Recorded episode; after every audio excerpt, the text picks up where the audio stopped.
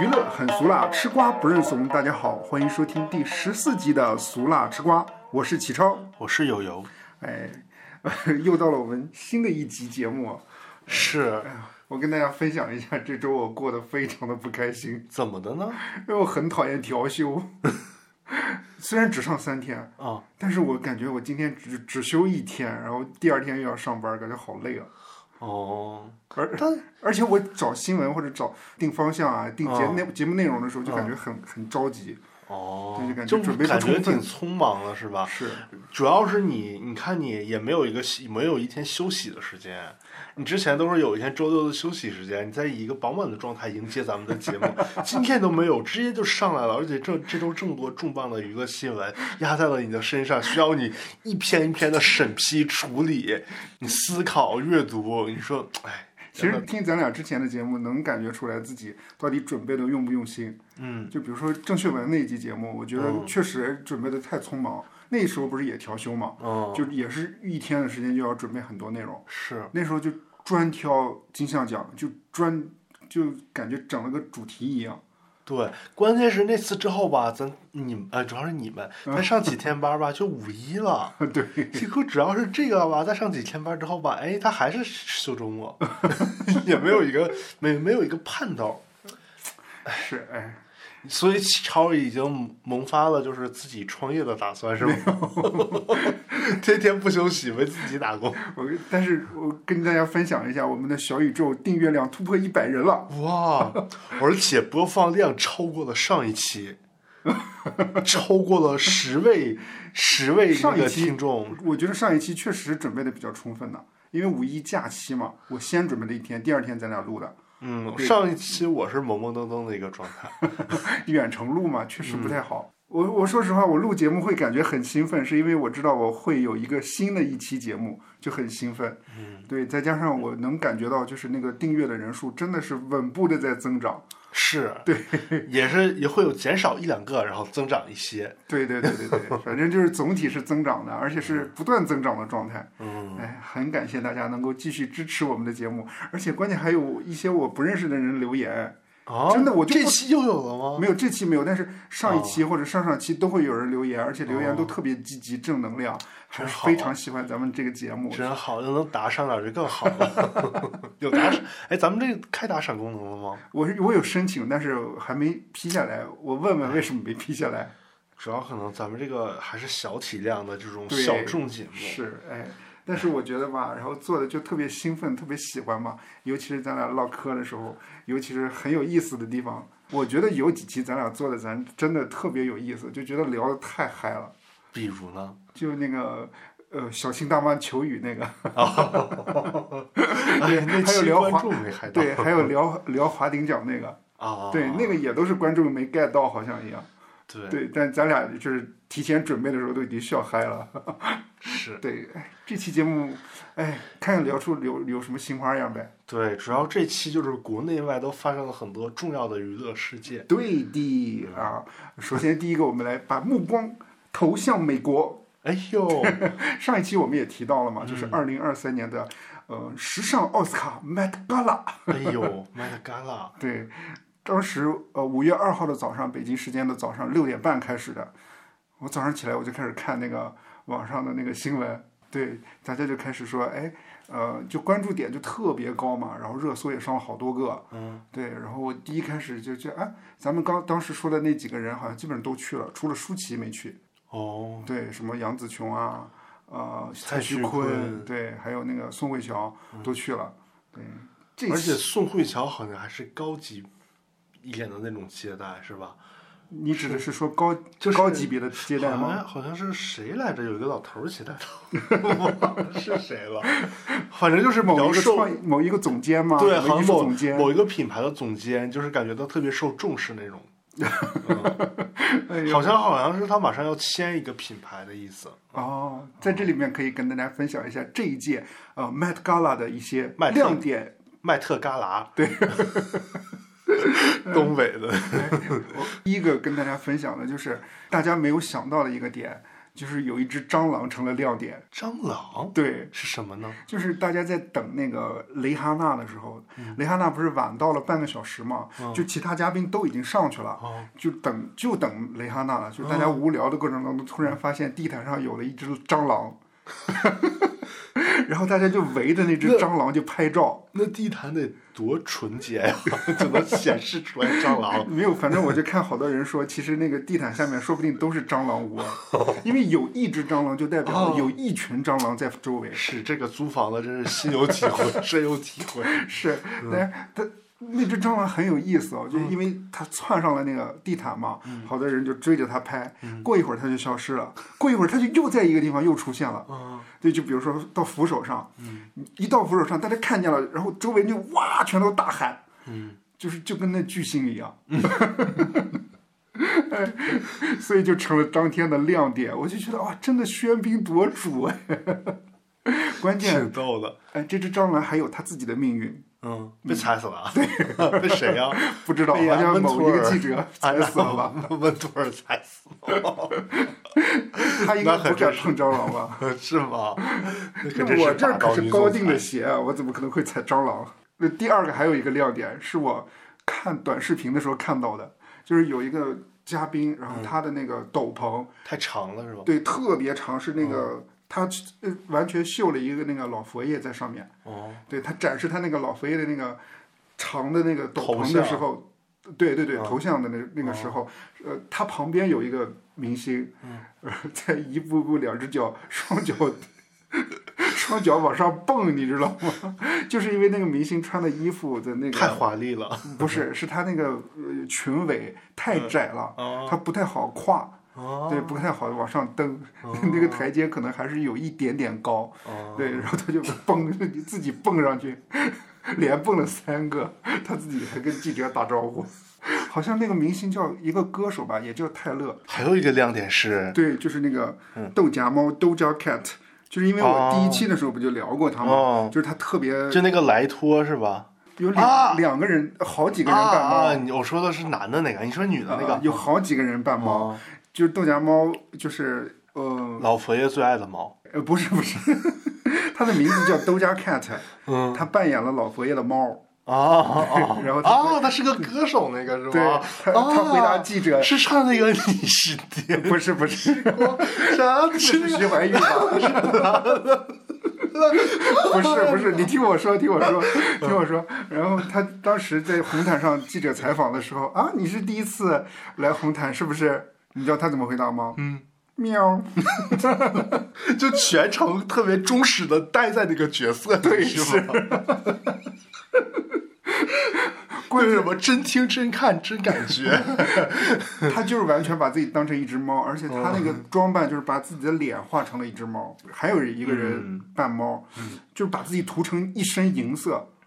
戴了一个面银色的面具。我不记得了，我就记得那个莱托，就是那个那个演那个达拉斯买家俱乐部哦，男主是吗？男二哦，男二。得奥斯卡他男配的有那个，一届也是 Met Gala，他头捧着自己一个头像，啊，对对对对，对也，是他，嗯对也他还挺出位的，是我觉得他挺敬业的。哦，这猫很可爱。啊嗯还挺逼真的哎，。像你这种宠物恐惧的人，会觉得它很害怕吗？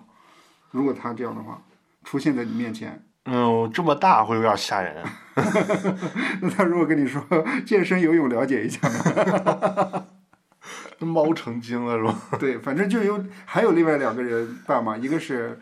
呃，刚才说的那个涂一身银色的那个，啊还有就是他。啊，对，反正两个人就是都是图猫，嗯，反正我就觉得这就是这这次的亮点了，没啥亮点了。是，还有就是看到那个妮可基德曼穿她当年拍《香奈儿五号》的时候那套衣服，嗯，羽毛服， 对，然后她老成那样了， 毕竟都十几年过去了，对，然后还说安妮海瑟薇那个是全场最佳，但是感觉细看她脸也有点儿蜕变了。怎么说全场最佳呀？她好多好看媒好多媒体评说她那套是什么全场最佳，还那有有有有还有别的什么其他有印象的亮点吗？Met Gala 里面还有就是蕾哈娜穿的那个 那个那个那个叫什么冰淇淋 雪糕，就是对吧？她那个山茶花花球是吧？啊，对，把它那个披在了各种那个杯子里， 杯子蛋糕， 对，挺逗的。但我觉得也一般般，感觉没有什么太多亮点。是，是这老佛爷最爱的周迅也没去，老佛爷最爱周迅吗？因为那个好像以前是周迅在看一场秀的时候碰见老佛爷了，然后老佛爷看见她就觉得她长得特别像香奈儿女士，哦，然后然后就觉得她的脸面面孔特别好，然后后来就把她当成了那个那个香奈儿在中国的那个首发就是什么独家代言人的那种感觉。哦，对，然后后来那个香奈儿在中国就是在海外拍各种秀，周迅都会去，然后周迅也有有很多香奈儿的什么高级定制的。套装或者包什么的，然后还有就是有一年，呃，香奈儿在上海开了一个什么派对，周迅还上去唱的《夜来香》，哦你，可以搜一下 B 站，肯定有。我前一阵儿还看了一声。就这次不是 Met Gala 里面不是还有好多华人嘛，嗯还有中国明星蔡徐坤啊什么的，还有什么何穗，还有贺聪，嗯，我就觉得好就是无聊，或者说有点儿就太没一般了，就没有那种顶级的中国艳星或者艳说压全场。或者说就是，如果比如说我是媒体的话，我会觉得这有什么好看的？嗯，那倒也是，而且他们穿的服装肯定就是也在大家的预想之内，也没有什么惊喜。对，是就是哎，我觉得还不如办个老佛爷、慈禧太后那种，纪念一下老佛爷。没没关系，他俩没关系。是他俩没关系，嗯但是我就觉得，就是如果你想上版面，或者是真想有点号召力，还是得出可格能一我些。觉得他们还是想低调一点吧，中国明星。呃，你太高调了，但容我易觉得被也嗯我是们咱们这边封杀。哦，对，但是有点太高调了，就说啊，你看你是不是？他要办个嗯丢脸了或者什么的对你某个流流量明星去那边办老佛爷的宠物，你想想这回到怎么播？ 怎么报？我们顶级流量明星，被万千青少年喜爱的明星，去哪儿当人家的宠物猫？对呀、是不是也很奇怪嘛？所以中规中矩也挺好的，也不会是出什么差错。哎，嗯，而且本来人家的那个受众市场也不在海外，他们就是割国内的韭菜。对，然后再回到国国内说啊，国内呃国外记者多对啊，关其注，对啊，其实就是国内记者拍。 哎呦，好吧，那我们这个新闻就聊差不多了呗。嗯，对，下一条新闻是我这条新闻呢是凤凰网发布的一篇文章，叫做《赌上三百亿筹码输掉了安以轩的阔太人生》，主要讲的呢就是安以轩的老公陈荣炼的负面史。哦，这里面提到了一些很有意思的地方，想跟大家分享一下。就首先啊，就是陈荣炼这个人本身其实就是一个叠马仔，嗯，就是一个原来可能就是给富拉豪客的，对，其中提到了一点，赌场有一个制度叫做贵宾厅制度，嗯，对你了解吗？不了解是会达到一定的金额会进入那个厅吗？对对，赌场有两种形式，嗯就是一般的情况下会有中场和贵宾厅两个场所。哦中场的话就是那种一进去大厅就是全都是散客，哦，对，你可以就是有它它是有消费限额的，就是你不能超过多少多少钱，然后你在那个上面就是大家散客嘛来回赌。嗯但是还有一种方式就是贵宾厅，这个其实是赌场的真正主要的收入来源。哦在这个贵宾厅里面，非请勿入，就是哦你有一定的消费量级之后才能进去。而且我一定要明确的知道你的消费背景，你到底是什么样背景的人物，你才能进去。哦，它其实就有点像那种，比如说高级会所啊那种感觉一样。嗯，对，所以它这个东西的话，其实你仔细想一下，你要有多少财力你才能进去。嗯所以当时而且他可能不只是赌钱了，也可能会各种结交资源，是吗？对可以这么是讲吗对嗯就做生用在做生意啊什么的。因为就很不透明了嘛，嗯，对， 对，当时就是老赌王开创的，何鸿燊开创的这种贵宾厅制度。他这个贵宾厅制度就是说，我的彩博彩公司把我的场地或者说把我的业务承包给这个贵宾厅，这个贵宾厅每个厅有一个厅主，厅主在下面会有那种叠马仔。嗯这些叠马仔就是招揽顾客的一些销售人员，嗯就是这种销售感觉。这些叠马仔挣的就是这种赚取佣金的这个过程。那合融链呢，其实一开始就是干这个叠码仔的，它其实就相当于一个销售，但它逐渐的变大，就成为了厅主，然后厅主越来越多，它的贵宾厅也越来越多，最后就形成了它自己的一个集团，叫德进集团嘛。嗯，对，它就开始在那个澳门开始风生水起起来，就跟那个周卓华两个人。可以说当时是一半儿一半儿吧，两个人有竞争关系，但也有合作关系。对，这里面其实就说到了两个人合作关系，还说到了一个人物，就是这篇文章里面提到另外一个人物，这个人物叫做呃张耀扬，哦，那个著名的香港男演员是吧？对对就对老演黑帮片儿的、那对，个就是他演古古惑仔哦对《古惑仔》里面演乌鸦的那个男演员，对他之哎，前他好像之前还被禁过是吧？就对是那个二零一四呃被年的时候，他因为嫖娼还是什么？不是吸毒，哦，对，被拘留了，而且是就是在北京朝阳哦被发现的，哦对，然后从此以后他就退圈了。哦后面的时候就可以看到，就是在周卓阳和周卓华和陈荣炼的某一些共同的场所里面，都能看到就是张耀扬嗯张耀扬的身影。对，所以这篇文章里面就有提到他，可能就是因为就是张耀扬的关系，两个嗯人可能搭上线了。哦，对，但这也只是猜测而已，就是因为比如说陈荣炼和安以轩结婚的时候，也能看到张耀扬的身影。对，等还会儿谁和谁搭上线？是安以轩和陈荣炼搭上线呃，？陈荣炼和周卓华。哦，对对对哦，因为文章里面说到说，按理说两个人应该是那种竞争关系，哦拼得你死我活，但好像并没有这种实质性的竞争关系。嗯，对，两个人相当于感觉就是井水不犯河水一样那种，没有说像那种之前咱们看电影那种，什么你占了我的地盘儿，我要占你的地盘儿那种。互相抢占资对源，对对对没争有夺那利种益。对，在这里面呢，还要跟大家分享一下，就是说这篇文章还分析了就是陈荣炼的那个违法事实。嗯，对，第一个违法事实，嗯其实他办的那个和进集团跟那个洗米华那一样，也是开设了内地的赌场。嗯，这其实是违反，呃就是算算很违法了。嗯他通过什么方式开设赌场？通过网络的方式开设赌场。嗯就是他那个赌场实质那个赌博的那个盘子是在海外，他是通过网络的方式实时传递那个画面，在内地一个地下的一个地方，比如说一个麻将桌或者说茶叶店里面开一个店，就是那种也是贵宾厅，哦，对，就相当于这个好有电影感啊！对，就私《底雄下街录像》里边其实是一个，就是富就是内地富豪豪赌，对，是你记不记得，就是周卓华当时是被哪个警方抓起来的？他是在澳门被抓，但是是温州警方下达的那个令，哦就其实就是说明在温州在那个地方可能就会有当地的赌场。哦对，这这个肯定就违法了呀！哦你本来我在澳门就让你你在澳门就好好做就好了，你为什么要渗透到内地里面？哦对，那肯定是违法的呀。对，第二个违法事实我仔细研究了一下，叫做赌底面。那是什么呢？他的意思是说，如果我正常的赌的话，我就在这个明面上跟大家赌。嗯，我每一每一盘可能，比如说最高的限额是两百万或者三百万，但是赌底面的意思是说，我在不不透明的情况下，我远程也好，或者是我私底下也好，就是别人也都不知道有这个独家，我跟你说说我我要赌多少多少钱，而且这个时候是没有任何限额的。嗯，我跟你赌，然后这个的时候就没有那个博彩税了，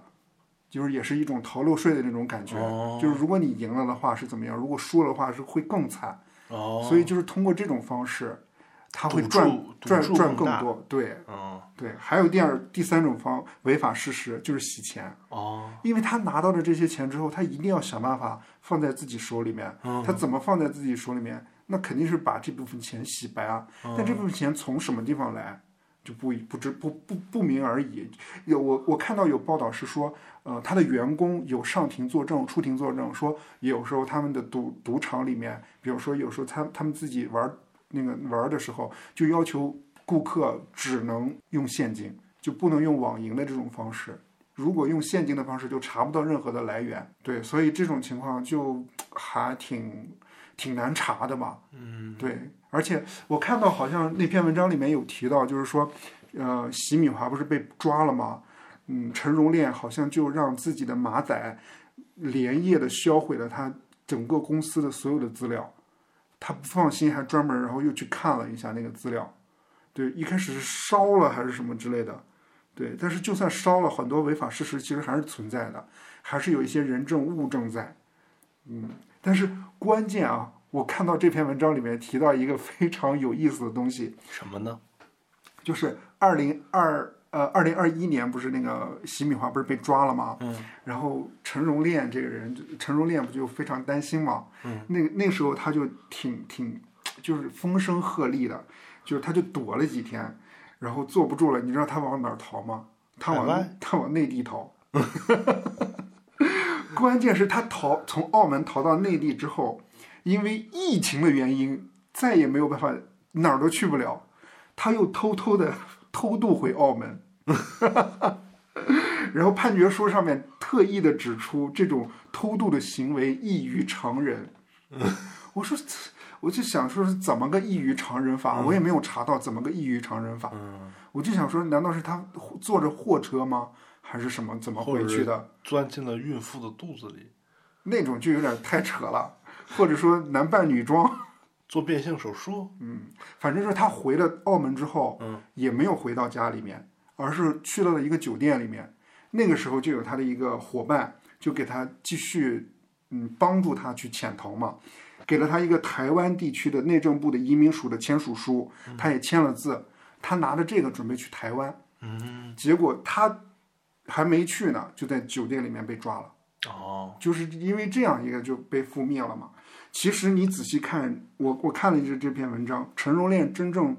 的那个起来的那个起势的那个时间点，正好也是两千年左右的时候。那个时候正好不是澳门回归嘛，很多大陆的一些资金往往往南向流的时候，那段时间，嗯，再加上那个时候澳门也开启了自由行，所以那个时候他正好抓住这个时机，从福建就到澳门去发展了。他那个时候作为一个你想销售人员，可以说真的是一夜升天。他原来是福建人，啊对，哦，是。关键还有一点就是，其实还有一个政策原因，就是二零二二年的时候，澳门博彩业迎来一个巨大的变革，就是颁布了一个澳门特别行政区颁布了一个新的博彩法。这个博彩法特别特别说明了一个，呃，贵宾厅制度就不行了。他的意思是说，博彩公司把这个东西外包给别人，你外包的这个过程你是不受监管的。你怎么知道你外包给谁了？因为他们好多业务除了在澳门以外，还有在什么马来西亚、东南亚，都有各个厂。这个新的这个博彩法就把这些这些现在做的这种制度全部都颠覆掉了。就很多东西都不能做了。那时候这个博彩法出来的时候，洗米华啊什么之类的还都积极拥护呢。嗯，最后不是还是因为他们太贪婪了，你知道吗？他们贪婪的点就是除了我在澳门做生意以外，还渗透到内地，渗透到东南亚，而且还网络这种东西。嗯，所以说他那个标题起的，我觉得也对，就是为了钱就整个输掉了所有。但是也风光了二十年嘛，也有辉煌的过去，他是被判了十几年，十几年之后呢，出来还有钱吗？ 我觉得肯定有吧。哦或者说他们算是一个，就是他们就跟着时代浮浮沉沉嘛。反正我以前看周周华最多的就是说他跟香港那些明星接触的特别紧密，然后开了一个那个叫什么，反正就是他那个在赌场呢经常会开一些演唱会演出，然后都群星去，什么周杰伦、林俊杰什么的全都去，然后他跟古天乐他们也特别熟。哦，是钱让他们变形了吗？我觉得可能是人都会有这一面，但是这一面在你正常正常的状态下，就是没什么感觉，但是一到比较疯癫的那个状态下，它会激发出你人性里边你看不到的一面。因为我这周也在看 B 站里边讲吕后嘛，就是说她以前是一个，就是汉武，哎，那个那个刘邦他他老婆，嗯，吕后，就是说她以前其实是一个特别贤惠的一个妻子，然后刘邦四处起义什么的，她还得就是帮着照顾家里边的老人、小孩，帮着他们逃难什么的，因为有追兵在追他们嘛，嗯追他家人。然后结果最后刘邦死了以后，他掌权了以后，他首先是把那个戚夫人做成人质嘛，你知道这个，嗯然后我知再、道再就是他把就是。不信所有的人，然后就接连所有的人全都被杀了，或或者被什么的，就是进入到一个疯癫的一个状态了，因为获得了权利嘛。之前是一直隐忍的状态，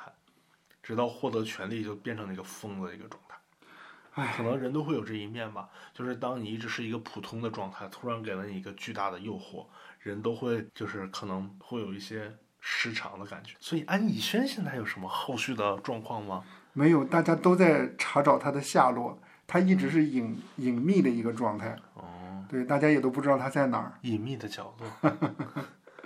哎呦，我我觉得整个澳门的整嗯个赌场，或者说这个整个的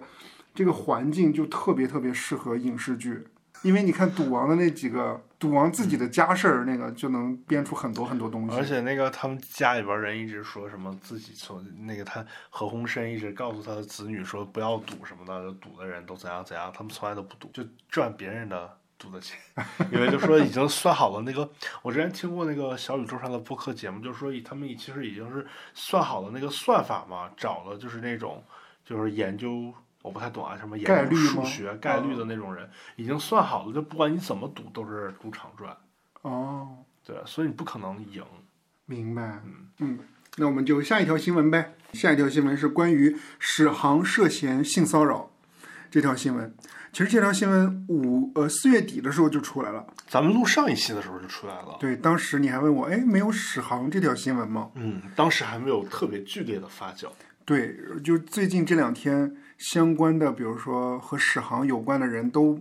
都出来割席，出来和他撇清关系嘛。嗯，对，然后这件事情也逐渐的放大起来，再加上有更多的受害者出来发声。哎，受害者主要是受到哪方面的伤害呢？嗯，我看到新闻，嗯，里面差不多写的，比如说纹头发呀、亲耳朵呀，还有亲锁骨的，哦对，这种，对这或让者我在不禁想起了刚才看到的一条热搜，啊， 那个刘昊然抠完脚之后闻了一下手， 看到那个热搜了吗？我看到了，我觉得那个热搜好无聊啊。还有后面还有刘昊然回应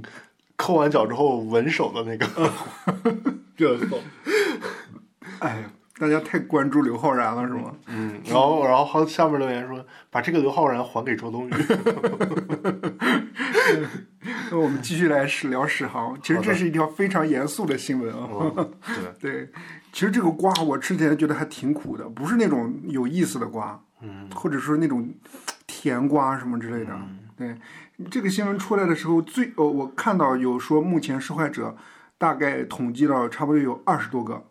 哦受害者了，而且最早的受侵害的那个时间点能追溯到二零一六年。嗯对他们说的主要的内容还都是，比如说主要点就是，比如说史航和他共处一室的时候，或者说在车上的时候，对，在没有人的情况下，嗯，有一点强迫吧，嗯对，就是或者有点就是就是骚扰啊、聊骚那种，嗯再加上在短信呃微信里面，对，会对他们有骚扰。哎，史航对这些事情全部都是否认的。哦，他说可能他他的意思可能就是说，呃，没有这个事情，两个人可能有过交往，对，而且还把他们之前的那个沟通记录暴露出来。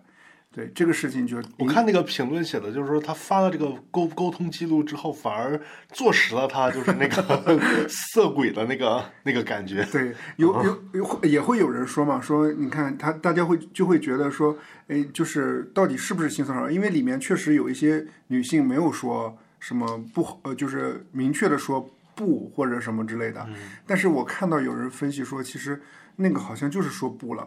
哦，对，就是只不过可能从男性角度或者从史航的角度来说的话，他可能觉得那个好像还是暧昧。哦，你记不记得我上周还就不是上周这周、还给你发了一条，在豆瓣上有人发的那个，我记就是得就就是说有一个女孩儿，她跟史航是工作还是怎么回事儿？之后她又被灌醉酒，然后拉到旅店里边了，好像是属于性侵吧？那个对，但是我你在你不是跟我说了之后，嗯我再去看的时候就没有发现那个豆瓣儿的的内容了，好像就没了。哦，就就是他有他就是也不确定是是不是真有这个事儿是吗？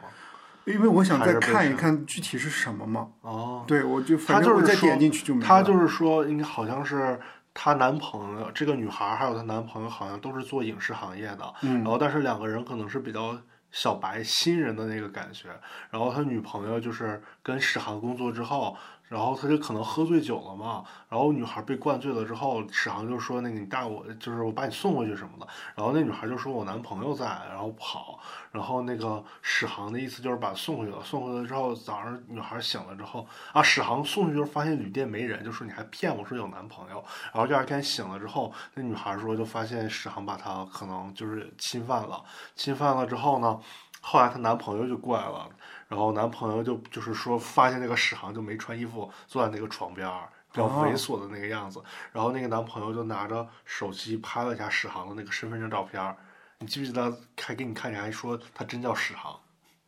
嗯 对，我有看那个身份证照片儿一。九七一年生人。哦，哇塞，哎，真是，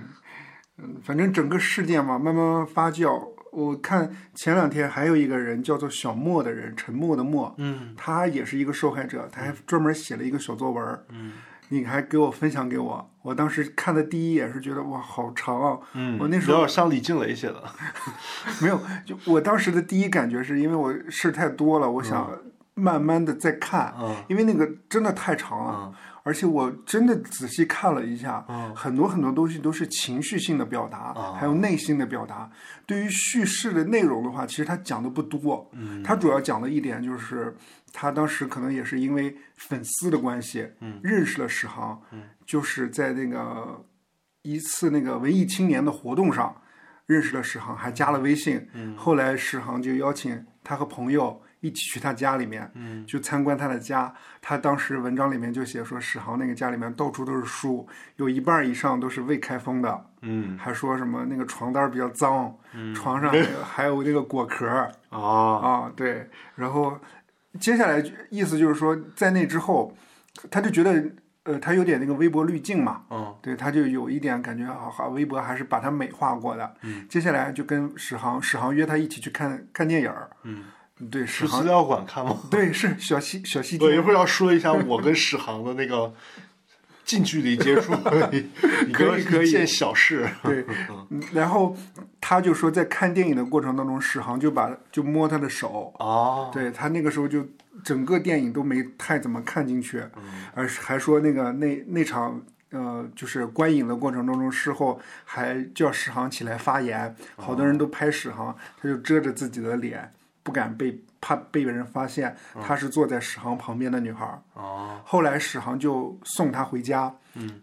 呃，跟她一块儿打车回家，因为史航拿着她的包儿，嗯，呃，他就没办法，就只好坐在一辆车上，史航就在车上就摸她。哦，后来到他家的时候，在楼道里面还就开始亲她，就侵犯她，就摸她的裙子，还有就是亲她的脖子。哦，对，在在那里之后就再也没有再联系过史航了。我我看到他后面主要的一些心理活动和情绪化的一些描述，我自己个人感觉他还是呃有感受到当时没有反抗的原因，还是觉得自己太弱小了。哦，是之前我刚才跟你说那段儿也是说那个男朋友。呃，和他的女朋友觉得我们刚在影视圈还是个小白，然后史航就说：“我有什么什么什么资源，你要是把我弄倒了，我就会弄用这些资源不让你们好好创业，可能大概这意思啊，有点威胁的意思。哇，史航这么厉害吗？不知道那个文章里写的也也不知道真假是不太清楚的，嗯只是文章里那么写。那我们聊一聊我们对史航的印象呗，近距离接触。近距离接触就是有一年资料馆在放北影节的时候，也是小西天，对，然后是不是就是那一场？我不知道是不是那一场，然后反正是那天我是看什么电影呢？呃那个阿英王祖贤演的，还是哦蔡康永编剧的，是老电影儿，一九二九三年左右的吧，哦就王祖王王祖贤的一个转型之作，他我演还以一个为王祖蓝呢。王祖贤， 他演一个女鬼。哦，然后女鬼他们那个，她那个她她死之后那个附身复生嘛，然后呃过来，然后以一个罗生门的案件的形式讲她是到底发生过什么和几个男人之间的关系。哦当时审她那个地方就叫小西天，然后电影里还一直说小西天，然后大家 都来小西天看电影，然后感觉特别诡异。然后那天看电影的时候，我其实是别人转了票，临时那个收到票就去看了嘛。然后那个位置是在，反正大概也无所谓了，反正 五五六排左右吧，中间。然后那个史航就坐在我下面后下面。就比如说我坐第五排，他可能坐第四排。他真的，你这么说，我回想起来，他旁边确实也有一个女生，我感觉他好像每次去资料馆旁边都会有女生跟着他，那就都是粉丝 吗？可能是吧。哦，然后他，我觉得最烦的一点吧，就是我不是因为这次这个事儿说他啊，就是之前我也跟别人吐槽过这件事儿，嗯，就是他在我下面看的时候，他一直全程在开手机，然后那个看一会儿就记录一下他的感想，哦，就一直在一会儿开一次手机打点什么字，一会儿开一个手机打会儿打点什么字，就是用那那种那种 iPhone 的那种记事本儿记录的那 种，在那儿打自己的感想，然后也看着就很烦，因为资料馆大家都特别讨厌你看电影的时候开手机嘛，因为会影响亮嘛，对，因吧？为影响所有周围的人观影。哦，就这件事儿印象还挺深的。还有就是以前就是史航总去资料馆嘛，然后在资料馆的那个小西天群里面，大家都说著名社会活动家又莅临资料馆， 这个我觉是得讽刺他吗？我觉得就有点讽刺的意味了，因为他一直以。所谓不管他是上综艺节目呀，还是上一些什么对谈节目，一直以自己是一个编剧的那个身份来出场嘛。啊，但是你看他编过的东西，好像就是什么《康熙微服私访》，还是什么的？不是不是，那个纪晓岚，啊，纪晓岚啊，不好意思，反正那一个系 列的，而且还是好几个编剧，他可能是排到三四位的那种，说明他不是主编剧应该。对，然后后后续他好像就没有什么作品了，是不是？后后续他出名儿主要是《奇葩说》嘛，嗯对啊，但是他还有什么编剧作品吗？也没有、没有了。了，但是就说明他就是后就是前期他编剧的那个作品也不是说他独立编剧的一个什么什么什么作品，嗯，然后后期的话他也没有什么编剧作品，就尤其是《奇葩说》之后，他根本就没有什么编剧作品，但你看豆瓣上面，他大部分后面最都是近的演员对，都是演一些小那配角，而所以那个就不是编剧的身份。那个就是是他他自己有了一些名气之后，他靠这个名气去接一些小配角但，就像你说什么鲁豫或者谢娜或者谁或者何炅去演一些小配角是一样的，去客串一些角色，大家就是看你是个名人，在里边发挥一些作用，逗逗乐儿，就这样了。是，嗯，关键他不是自己还出书嘛，嗯，还有一些出版界的朋友，还有经常是文化圈的，尤其是文艺青年的那些活动，他会经常出嗯对对现，对对对，那个总会看到什么各种读库什么单向街，嗯。就是还有还鼓楼戏剧社，还有一个朗诵会还嘛，有就是经常会有什么各种电影或者剧的那种主创采访、对谈都会有他，他会主个持什么的。他很会说，嗯，而且他本身的那个文字功底，还有就是也不叫文字功底，就是你你有看他综艺吗？就是他自己特别会点评，就是感觉好像能把一些很无聊的东西说的会特别的有有感染力。嗯对，就有一点传销的感觉。嗯，我跟史航也有面对面，就但不不像你那么近，我是你记不记我也得？跟他不熟，没一句话都没说。嗯 可是他就坐在你下面那个很近，我啊，对我有一那舒淇还经历经过过我身边。 我我我有一次是，嗯，看那个我不是潘金莲的话剧，啊史！航是艺术总监，哦，对他就有在现场，我们看，我们当时是看那个总共他连排的时候，嗯他呃我的朋友请我们去看，然后提一点意见嘛，嗯他当时也在现场，也专门当时在舞台上说了一些话，他当时说的话就觉得。就感觉特别有水平，嗯就说这个剧里面某一个动作，就是啊，比如某一个人下跪，他就说啊，这一跪跪到了我心里，就这种。就感觉就是影评人的那种。对对对对对，那种忽悠观众，因为呃，我怎么感觉现在就是咱说的是朝到负面，我没有啊，只是他没有这个事儿之前，也是对他这种态度，并不是因为有了这个事儿而对他特别负面。之前我也是一直觉得就是这个人有点蛊惑，算是很装吗强？因为你看啊，一般影评人，你如果说特别专业性的那种术语，嗯或者你真的把就是一些剧作的理论应该怎么去弄，然后跟他说跟观众说，观众也不爱听这个。对，你就类似于你把什么什么北电、中戏的老师那些课给观众听，给影迷看，他们也不爱看。嗯，但是呢，你影评人的点就是说我把一些蛊惑性的东西，经过我自己的语言包装，经过我自己对这个故事的解构再创作，输出给观众，观众就会觉得哦，这是一个新颖的观点。啊，它是属于是这种创作，哦，大家都会喜欢这种创作，就像咱们之前说波米或者是什么的，它不一定是说，它一方面它是做的资料性特别强，一方面是你要做一个自己观点的输出，它这个和真正的创作又是就是剧作创作又是两码事儿，但是呢，它这个属于是一种二次创作吗二，它是属于一种观点的创作和输出，哦，对，他可能是特别擅长这种，明白。嗯嗯，但是我我自己也不是说替他开脱吧，嗯但是刚才那个粉丝不是说他家里面好多都是未开封的书嘛？嗯，我在想，其实那会不会就是出版商给他寄的样书啊？也有可能，也有可能是那个双十一六幺八买的没时间看，啊、也有可能。嗯，我对这儿也有一 些， 我那儿也很多，好吗？ 我这儿还有你的一些，哎呦，确实可能爱看书的人会买一些书，还来不及看。嗯，对，这个理解理解啊。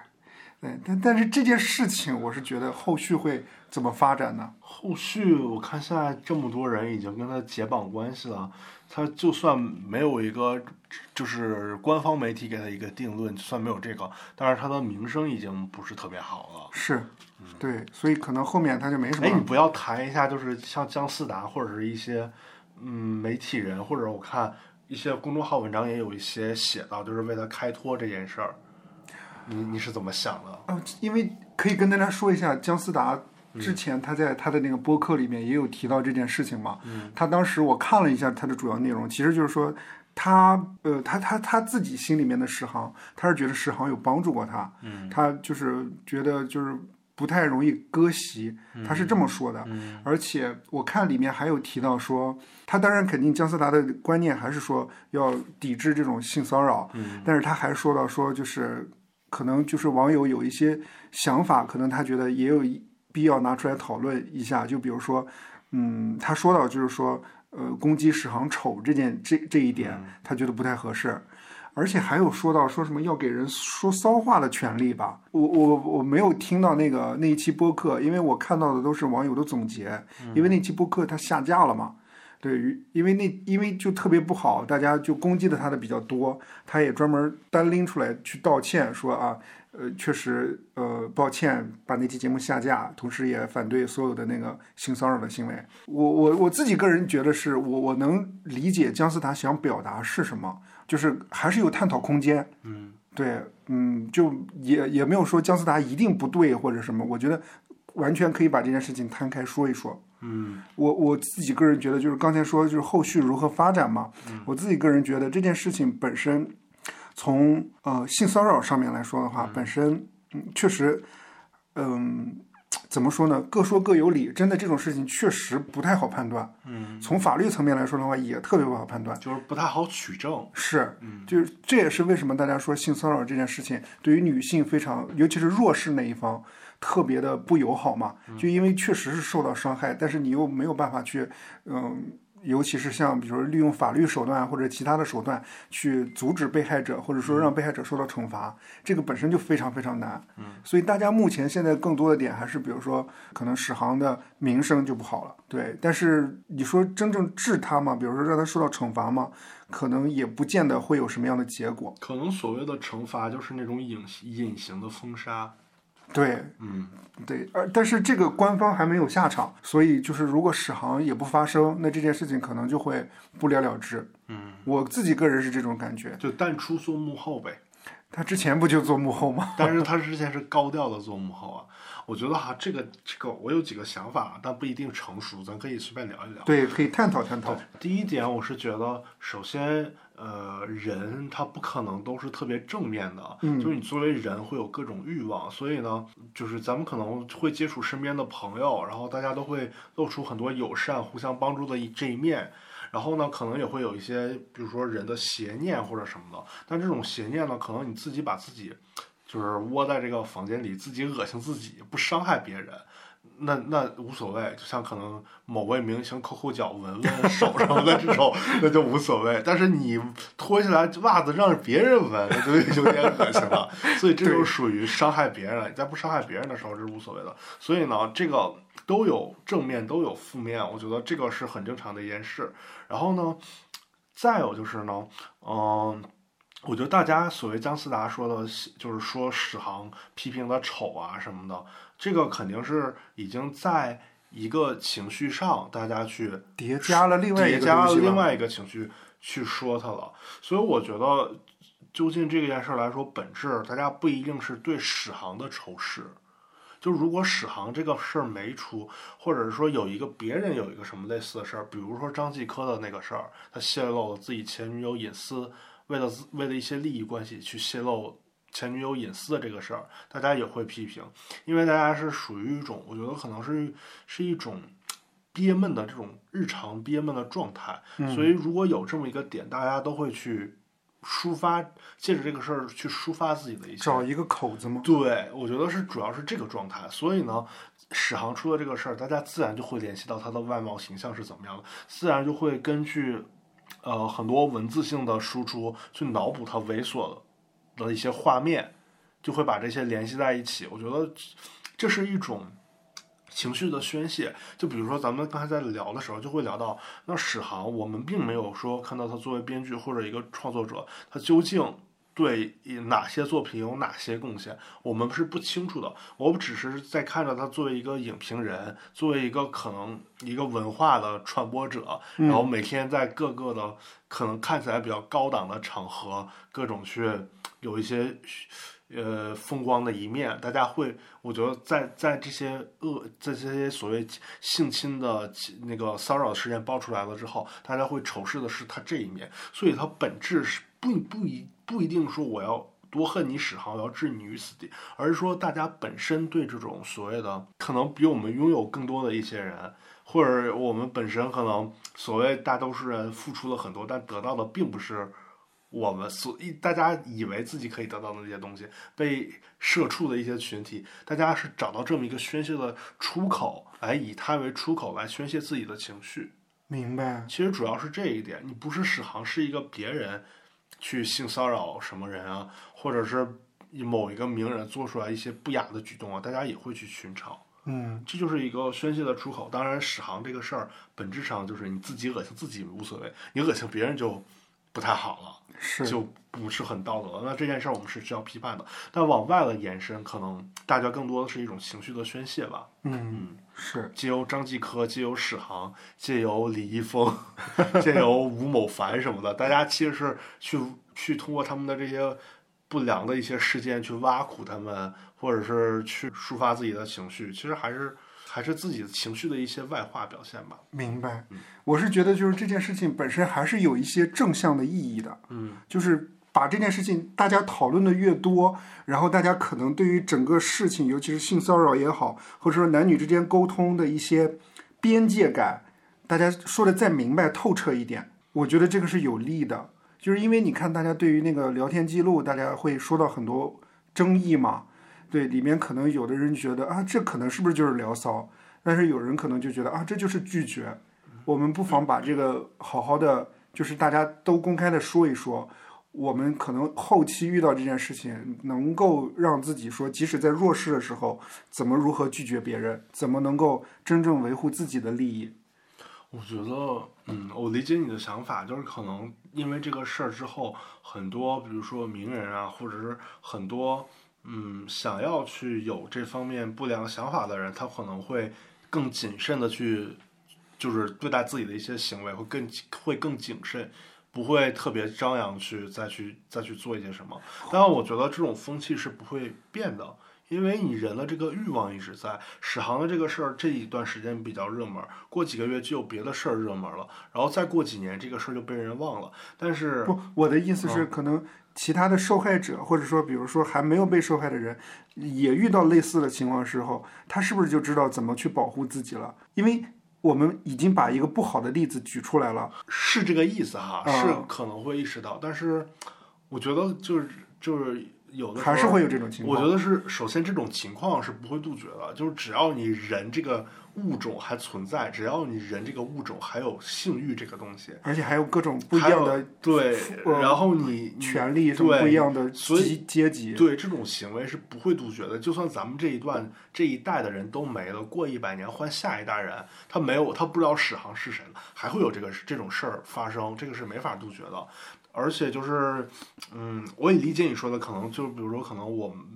我就是一些对一些弱势群体或者是一些女性群体，大家可能遇到这个事儿，给大家一个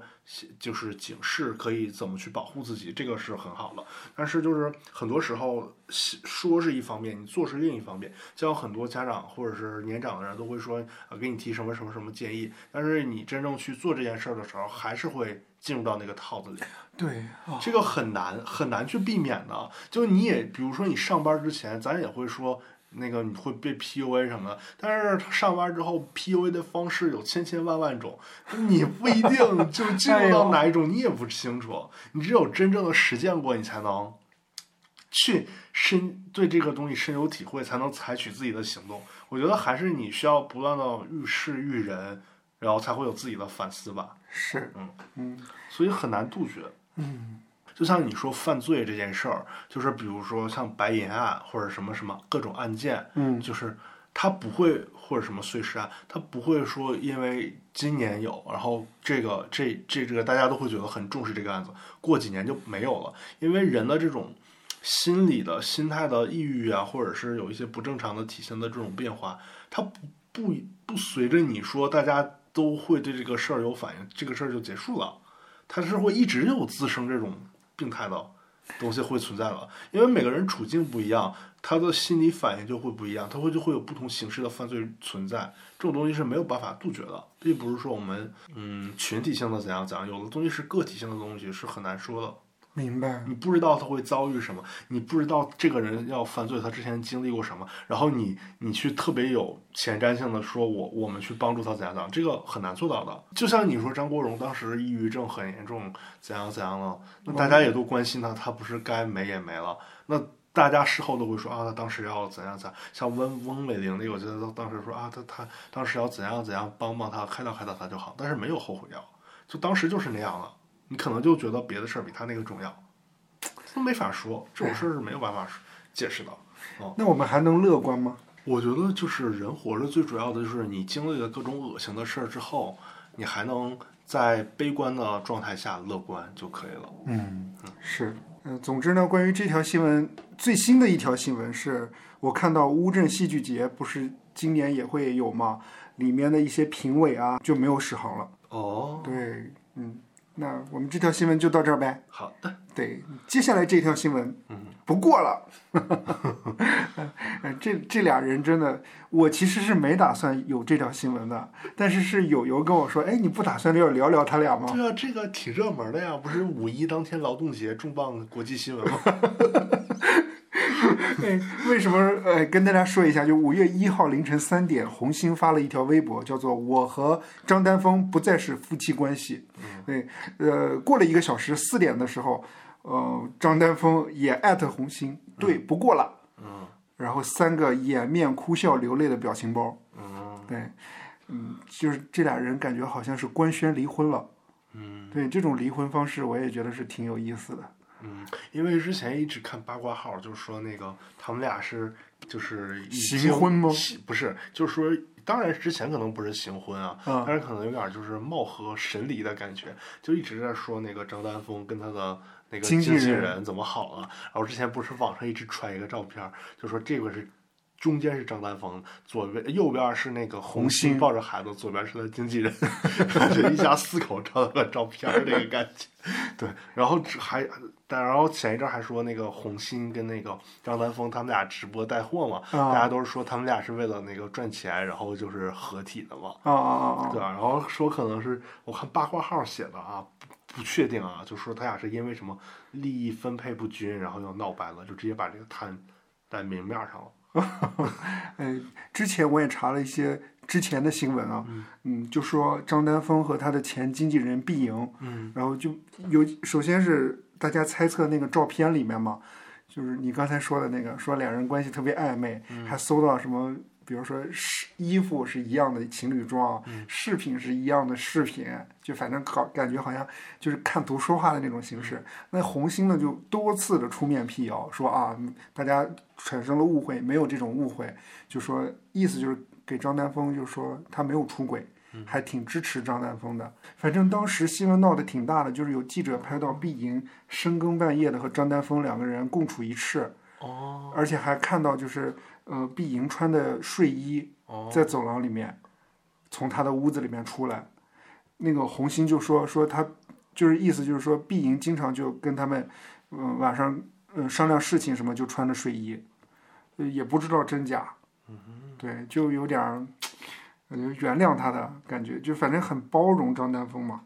但是这次真真的是不知道因为什么原因导致的两个人，然后闹掰了，然后在微博上面这么吵起来。毕莹还专门发了一条微博，说两位老师吵架归吵架，别拿离婚开玩笑，这么发展我真是说不清了。就说明其实你想啊，如果他真跟两个人没关系，他不想掺和进来，他不会去发言的。毕莹的意思好像是说俩人是吵架，哦意气用事说的这句话。哦，对，就是不知道到底是不是真的，因为你刚开始给我发这条消息的时候，我就回了你说说两个人是在炒作卖货嘛？哦是好，但是这个就那天他们发完了之后，好像也没有后续了。对，是没有后续了，也再没出来说了。啊，对我看到那个张丹峰五月四号的时候又发布了一条微博，嗯是宣传自自己很早很早之前拍部拍过的一部电视剧，叫做《百慕迷踪》，在优酷上线。嗯 这条这这个作品是二零一七年拍的，他是男男一号，女一号是李纯嗯，啊， 两个人的作品。我刚才有给你看那个海报吧，网大海报，何止是网大呀，我觉得一分钟短剧。对短剧海报， 就感觉非常非常老的制作了。嗯嗯，在这里面可以再跟大家分享一下，就是红星的感情经历。我看到的新闻是说，最早的时候是蔡少芬把红星推荐给了刘銮雄，当时刘銮雄是跟李嘉欣是在一起的，当时李嘉欣就跟红星的关系就特别不好，就还好像跟刘銮雄还吵起来了。 嗯，而且好像还是不是蔡少芬以前也跟过刘銮雄吗？对，是，嗯，对，嗯，后来好像红星就退出了。啊，红星退出之后，我看新闻有说红星跟当时的富商黄国良结婚了，但是在结婚，呃，因因为他跟黄国良结婚这件事情比较隐秘私密，没有人知道。在这期间，他又跟莫少聪有过一段感情。嗯，当时莫少聪，嗯，就是两个人又分开了嘛。分开的时候，分开的原因是因为红星发现怀了孩子了，嗯，而且当时莫少聪也不知道红星跟富商黄国良结婚，所以当时两个人就吵得挺厉害的。据说，莫少聪就觉得这个孩子是不是他的都不可信，所以两个人就分开了。两个人莫莫少聪跟红星呃两个人也没有结婚，是到二零零九年的时候，哎，之前呃呃，之前是先跟黄国良离婚，好像是黄国良因为某一个事件，好像是涉黄了还是怎么着，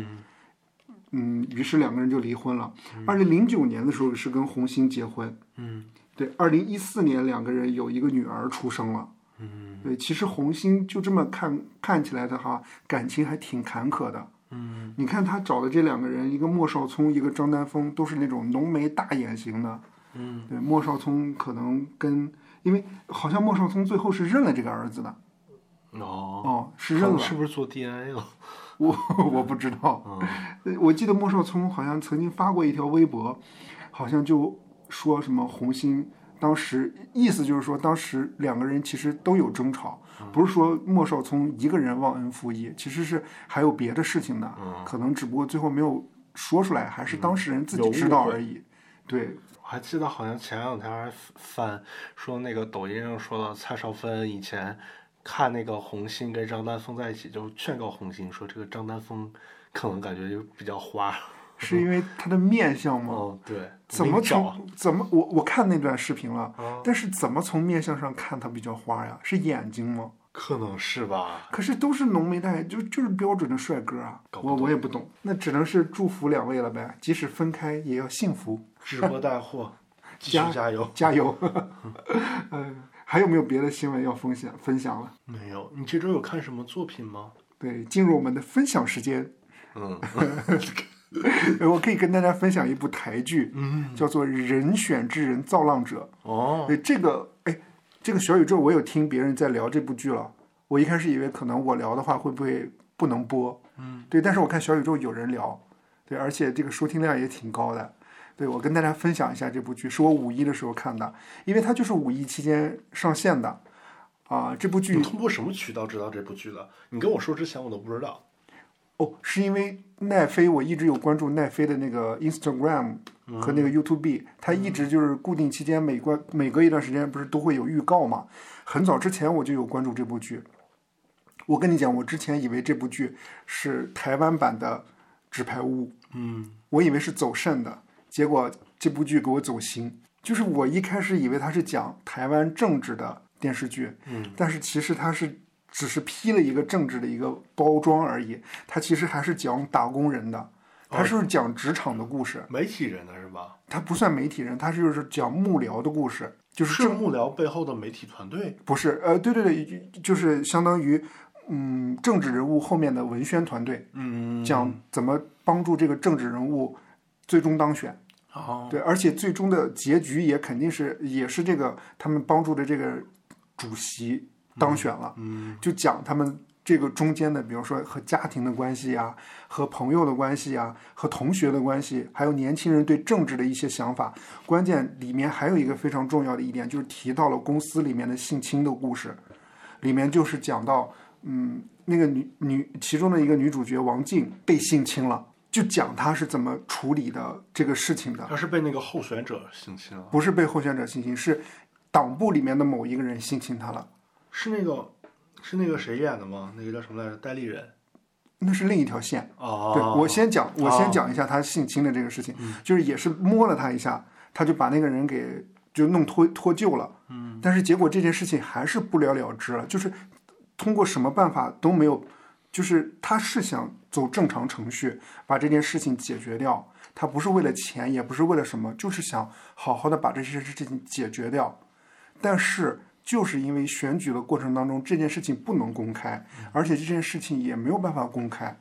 因为政治人物有自己的政治考量，选举的过程当中，任何事情都有可能被当做攻击的对象，那他又成成了一个牺牲品。哦，再说到另外一条线，就是还是这个女主角，就王静嘛，她跟戴立忍之前有过一段不伦的感情，她当、一直当她的小三，当做她的幕僚，但是后来发现，就是戴立忍之前给她的承诺没有实现，嗯，而且大家对她的能力的认可，就以为他他是因为他凭借着和代理人的关系、不伦的关系上去的，所以他也就离开了。但是代理人偷拍了，呃也不叫偷拍，就是让他拍了裸照，一直拿着他的裸照，他想要回来。就这这一个桥段，就是就是讲他怎么纠结的这个过程。嗯，就是里面还讲到代理人是一个呃伪君子，就是表面一套，背后一套。其实背后里里面他一直在出轨，在跟那个他的助理有不伦的感情。嗯，就是还有一个镜头，就是呃过几分钟就要上台去演讲去接受采访了，前一秒还在那个嗯那个后厅里面，那个他的助理给他口交。哦， 对，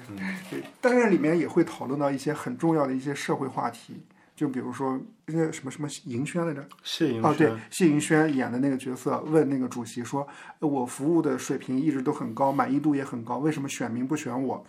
那个主席就说：“选民从来都不理性。”嗯，那倒是对，然后还有提的，还有一条业务线，就讲他那个年轻人嘛，就是党部里面那个文宣组里面也有年轻人，他们就非常的要往年轻化的方向去宣传这个就是主席，但是他们每次宣传的点都会因为另外的一条新闻，别的党派的一条新闻压过他们的这条新闻，比如说他们想想宣传环保，但是另外一个人又出来一个什么丑闻啊，或者说另外一件事情，就无形之中伤害到他们。就是整个所有的他们所有的过程都跟像战斗一样，就不停的来回的博弈的这个过程，但是最终还会有一些引呃提到一些比如说敏感的话题，比如说是否废除死刑啊，对，比如说同性婚姻啊这件事情。我记得谢盈萱当时她就演了一个同性恋，在这部剧里面，嗯，她跟她的父亲一直有一个羁绊，她的父亲一直，她就特别看不惯她父亲为什么一定要选呃，就是比如说选立委啊，他就觉得什么事情都要扯到选举上面。就比如说他哥哥去世了，他哥哥去世的忌日里面不是建了一个基金会嘛？就是很多时候他还还用利用这个场合去当做他呃候选的一个就是拉票的场合，所以他就觉得他父亲做的特别不好。结果他母亲就说：“你看你爸为什么这么痴迷于当官，痴迷于这件事情？”他就说：“为了权力呗。”他说：“不是，因为你的父亲一直在积极的推动同婚法。”对，就是就是因为他因为他一直没当选，也是因为当时有人骂他是同性恋，这件事情在网上发酵，导致他最后可能就是退出选举，就是他一直有这一个痛，对，所以就是我我自己个人觉得这部剧本身，嗯，想要讨论的东西是很有意思的，只不过最后结尾我自己个人觉得是没有太没有太多力量了，对我以为会翻那么一番，就是他们真正推迟的那个主题，其实也是一个人面兽心啊，嗯或者说还有最后的就是有一个第二季的影子嘛。就就结果没想到，就是让我觉得好像就是他们在做一个非常有爱的一件事情。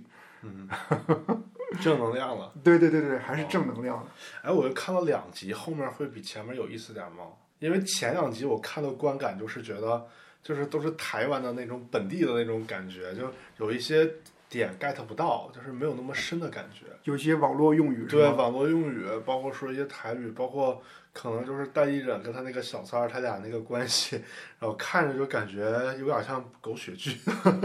就是还是文化上 还有一对，点有点一小些壁垒。对对对对对，嗯，后面几集会好看一点 吗？前面几集算最好看的，哦，好的。但是我还是推荐给大家。然后那个男主角之前演过《麻醉风暴》吗？我看过。哦，演技或者什么之类的，你有什么感觉吗？坦白说还好，因为像戴立忍、谢盈萱之前他们的作品都看过，就没有觉得这个里面特别惊艳。对，对啊， 就肯定是像谢盈萱《俗女养成记》或者《谁先爱上他的》那个里边的演技肯定会更好一些。是我看这这个就有点像工具类的对角是色。嗯我看这部剧的原因，就是因为它的题材嘛，嗯，就是觉得好像是看看到我从来没看到的过的、嗯过的面相。而且就是《大佛普拉斯》里边戴立忍不是也演一个官员官员吗？哦，对对对对，对对对，也没是一个人面兽心。对，感觉好像也没有比那个更 更好，对，所以就整体就还好。是然后呢，我也给大家推荐一部国产剧，最近特别火，哎，是哪一部呢？我要推荐的是郭麒麟主演的哦，那个《平凡之路》。 哦，讲一讲。对，因为其实我看完《漫长季节》之后呢，我就翻，正好第二天没隔隔隔了两天就更新的那个《平凡之路》，我一开始看《平凡之路》也是腾讯的，对，然后还是哦郭麒麟演的，因为那时候还那两天还有那个叫什么，哎，那个陈晓演的叫什么什么香什么香传。《云香传》对《云香传》，哎，看不下去。然后我觉得这个剧呢，它它故事呢，首先很简单，它就是讲那个郭麒麟是一个也不是什么名牌大学毕业，就是普通的那种，可能是学法律的，然后进到一个律所里边儿去当一个实习生。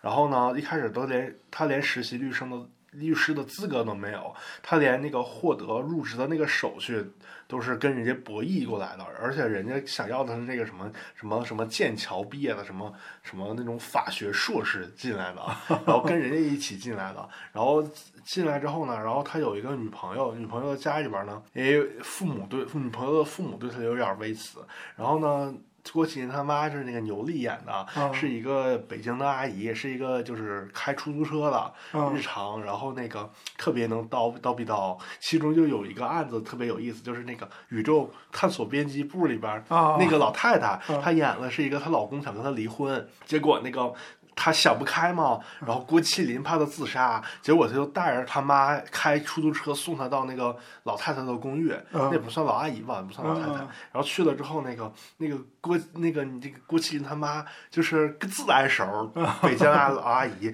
跟那个老太太，他俩就聊上了，说哎呀我也离婚，你也离婚，哎呀都是那个男人怎么怎么怎么样，他俩就聊上了。然后嗯郭麒麟本来是劝他们俩和解的嘛，结果牛莉聊着聊着就说哎咱不能和解，就跟他硬 刚，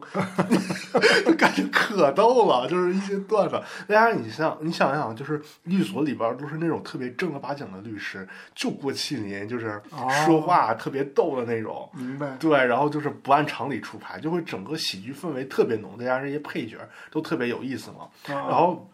最近几集就演到了一个情节，就是说郭麒麟本来是那个啊、呃他看见地铁里边有人性骚扰女生嘛，他本来是就是就是就是把那个性骚扰者就是暴击了一下，就是把他给。呃撵出去了，然后他还成网红了，就是他嗯他要战损男，那个意思就是说，就是我战胜了，就是什么叫战损男？我现在没太搞懂啊，是不是战胜了比较损的一个男的， 可能这意思吧。然后战损男，然后他成网红了，结果后来翻盘了，就是说那个猥琐男他妈。那个、那个、那个，找了一个跟一个记者联手，然后说那个郭麒麟把他打伤了，把他儿哦，子打伤了，然后又又各种呼吁网友，他又变成网黑 了， 然后整这不个保你平安吗？对，然后整个人的那个大起大落的过程就特别有意思。啊哦，对对对，然后那个后来那个那个郭麒麟的领导还问了一个一个叩击灵魂的问题，就是说、你现在就是因为这个就是做好事儿，然后被被被网暴网暴成这样了，然后可能工作都快没了，无处藏身，都要卖了老家的房子，都要逃走的那种感觉，你以后还会做好人吗？嗯，还会行善事吗？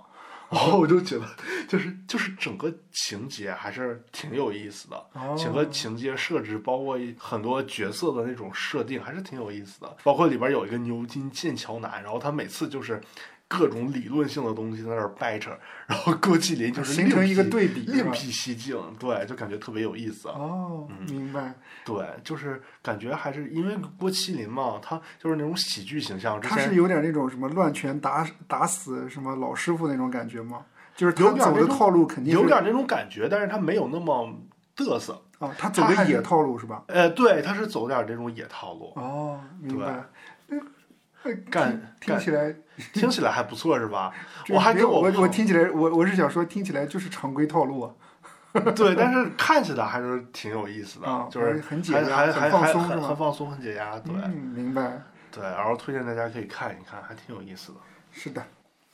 所以你看哈，我们从今天聊史航，一直到在聊那个人造之人，还有就是这个平凡之路这两部剧，哎，都有一个共同的点，都嗯有猥琐男。哦，所以我觉得我们得出的结论就是，我不要对别人猥琐，可以对自己猥琐，抠个抠个脚脚闻闻闻个个味儿，对，对自己猥琐，不要伤害别人。好吧，那我们好的今天节目就到这儿，好嘞，感谢各位的收听，欢迎分享留言，拜拜拜拜。